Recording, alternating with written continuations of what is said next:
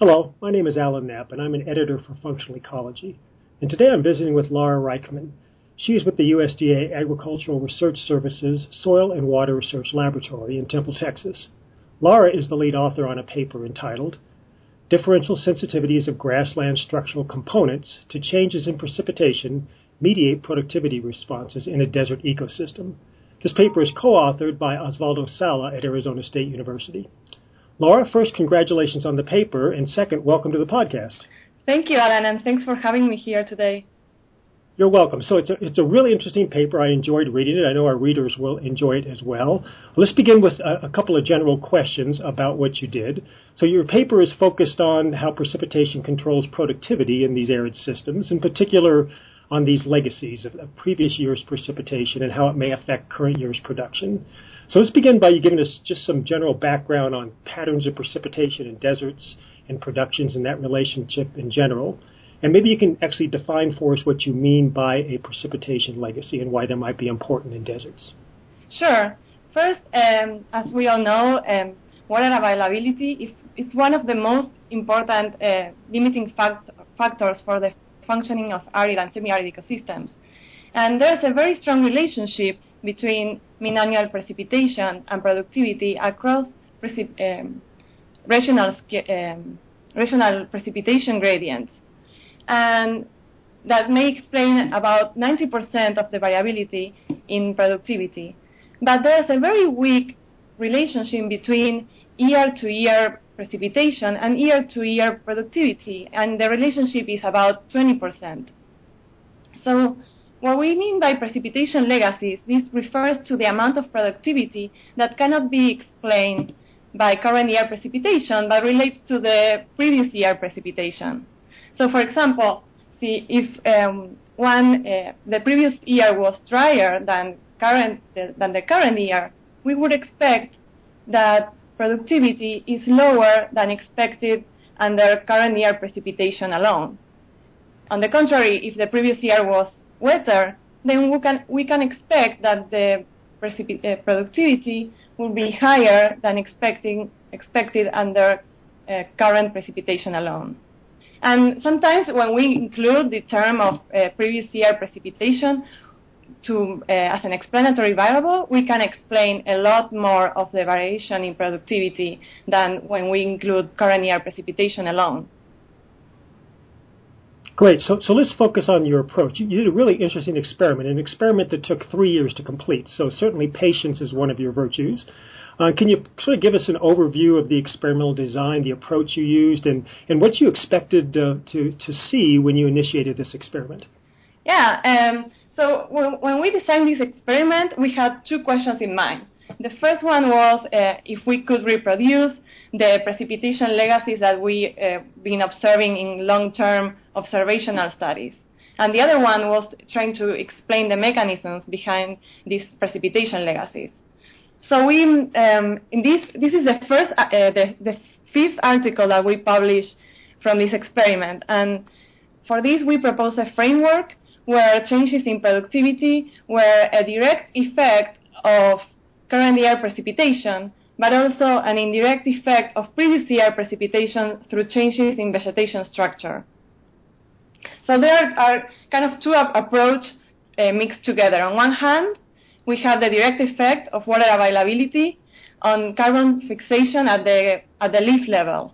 On the other hand, it's the um, effect of precipitation on vegetation structure, which in these grasslands, we consider vegetation structure can include the density of individual plants or the density of tillers.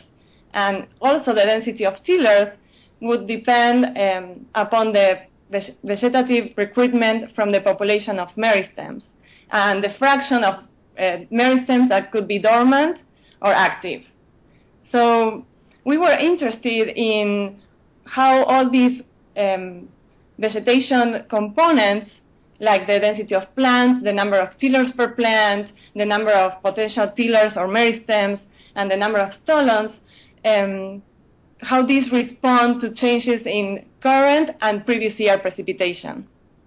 So we, we hypothesized that the structural components will have different sensitivities to changes in precipitation, and that there will be a hierarchy of responses based on theories of resource allocation strategies for growth and storage.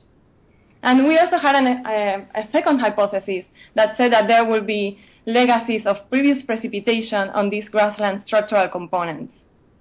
So our um, experimental approach had to recreate these uh, wet to dry and dry to wet transitions in annual precipitation that usually occur in these ecosystems, but they are really hard to forecast. So if we had to wait uh, for these dry to wet or wet, to dry transitions in annual precipitation, this could take 10 or more years. So we designed an experiment where we manipulated the incoming rainfall. And during the first two years, we had five levels of precipitation.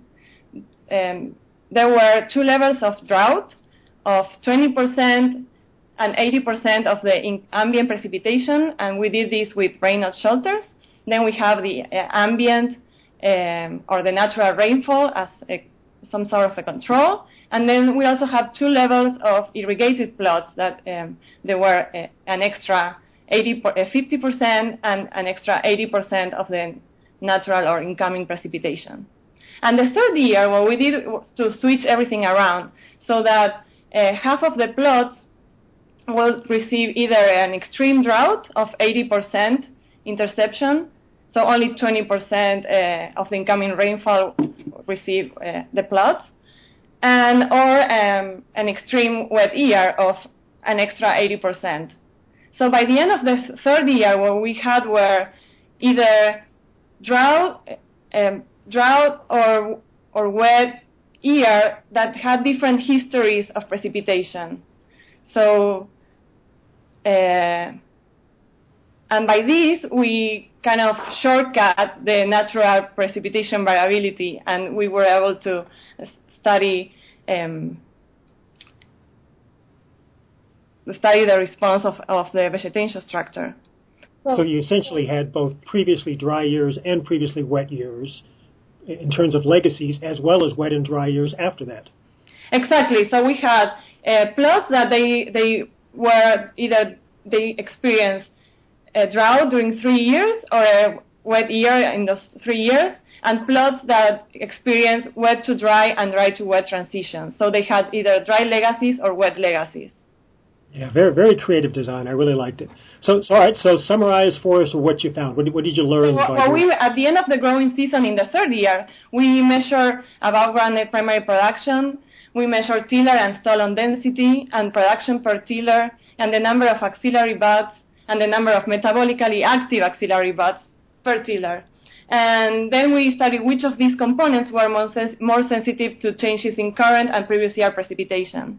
So what we found was that all of, most of these structural components increase uh, with increasing precipitation. The, the number of stolons was the component that was the most sensitive to changes in precipitation, followed by the production per tiller and the number on, and the number of tillers per plant. And we also found that past precipitation had a significant legacy on the structural component. So that means that regardless of the current year treatment, um, there was a, a, re- a, response of the structural components to previous precipitation. Mm-hmm. So what we concluded is that the changes in productivity um, in response to changes in precipitation occurred through changes in stoller, stolon and tiller numbers, but also the amount they grow. So what we think is happening is that when um, with increased water availability, it first will stimulate the pro- production per tiller until it reaches a maximum. And then uh, changes in productivity will only occur if there are ch- changes in tiller density. Mm. So, for, um, for, as an example, if the previous year was drier, there will be a structural constraint on primary production that is also known as the meristem limitation. But if the previous year was wet, wetter than current, then productivity could be enhanced. So you essentially provided a nice structural mechanism for the overall production responses that you see. Exactly. exactly. Great. So, all right. So, you said you published five papers or so on this kind of experiment or this framework of experiment. What, what's next for you? Are, are, you still continuing along these lines of research, or have you moved on to other areas? Well, uh, uh, yes and no. Uh, I'm currently, as you said, I'm a, I'm a postdoc at the Agricultural Research Service, um, and my project is looking at the effects of biodiversity on grass-based biofuel production systems in terms of their long-term um, production stability and nutrient retention under different precipitation scenarios. But I'm also working with simulation modelers um, in order to include the precipitation legacies in, in, models that simulate biofuel production across the world. So I hope to be uh, still working with these uh, precipitation legacies uh, now and in, the, and in the future. That sounds great, Laura. Thanks very much for your time and, and best of luck in your research. And again, congratulations on the paper. Thank you, Alan. Bye-bye. Bye.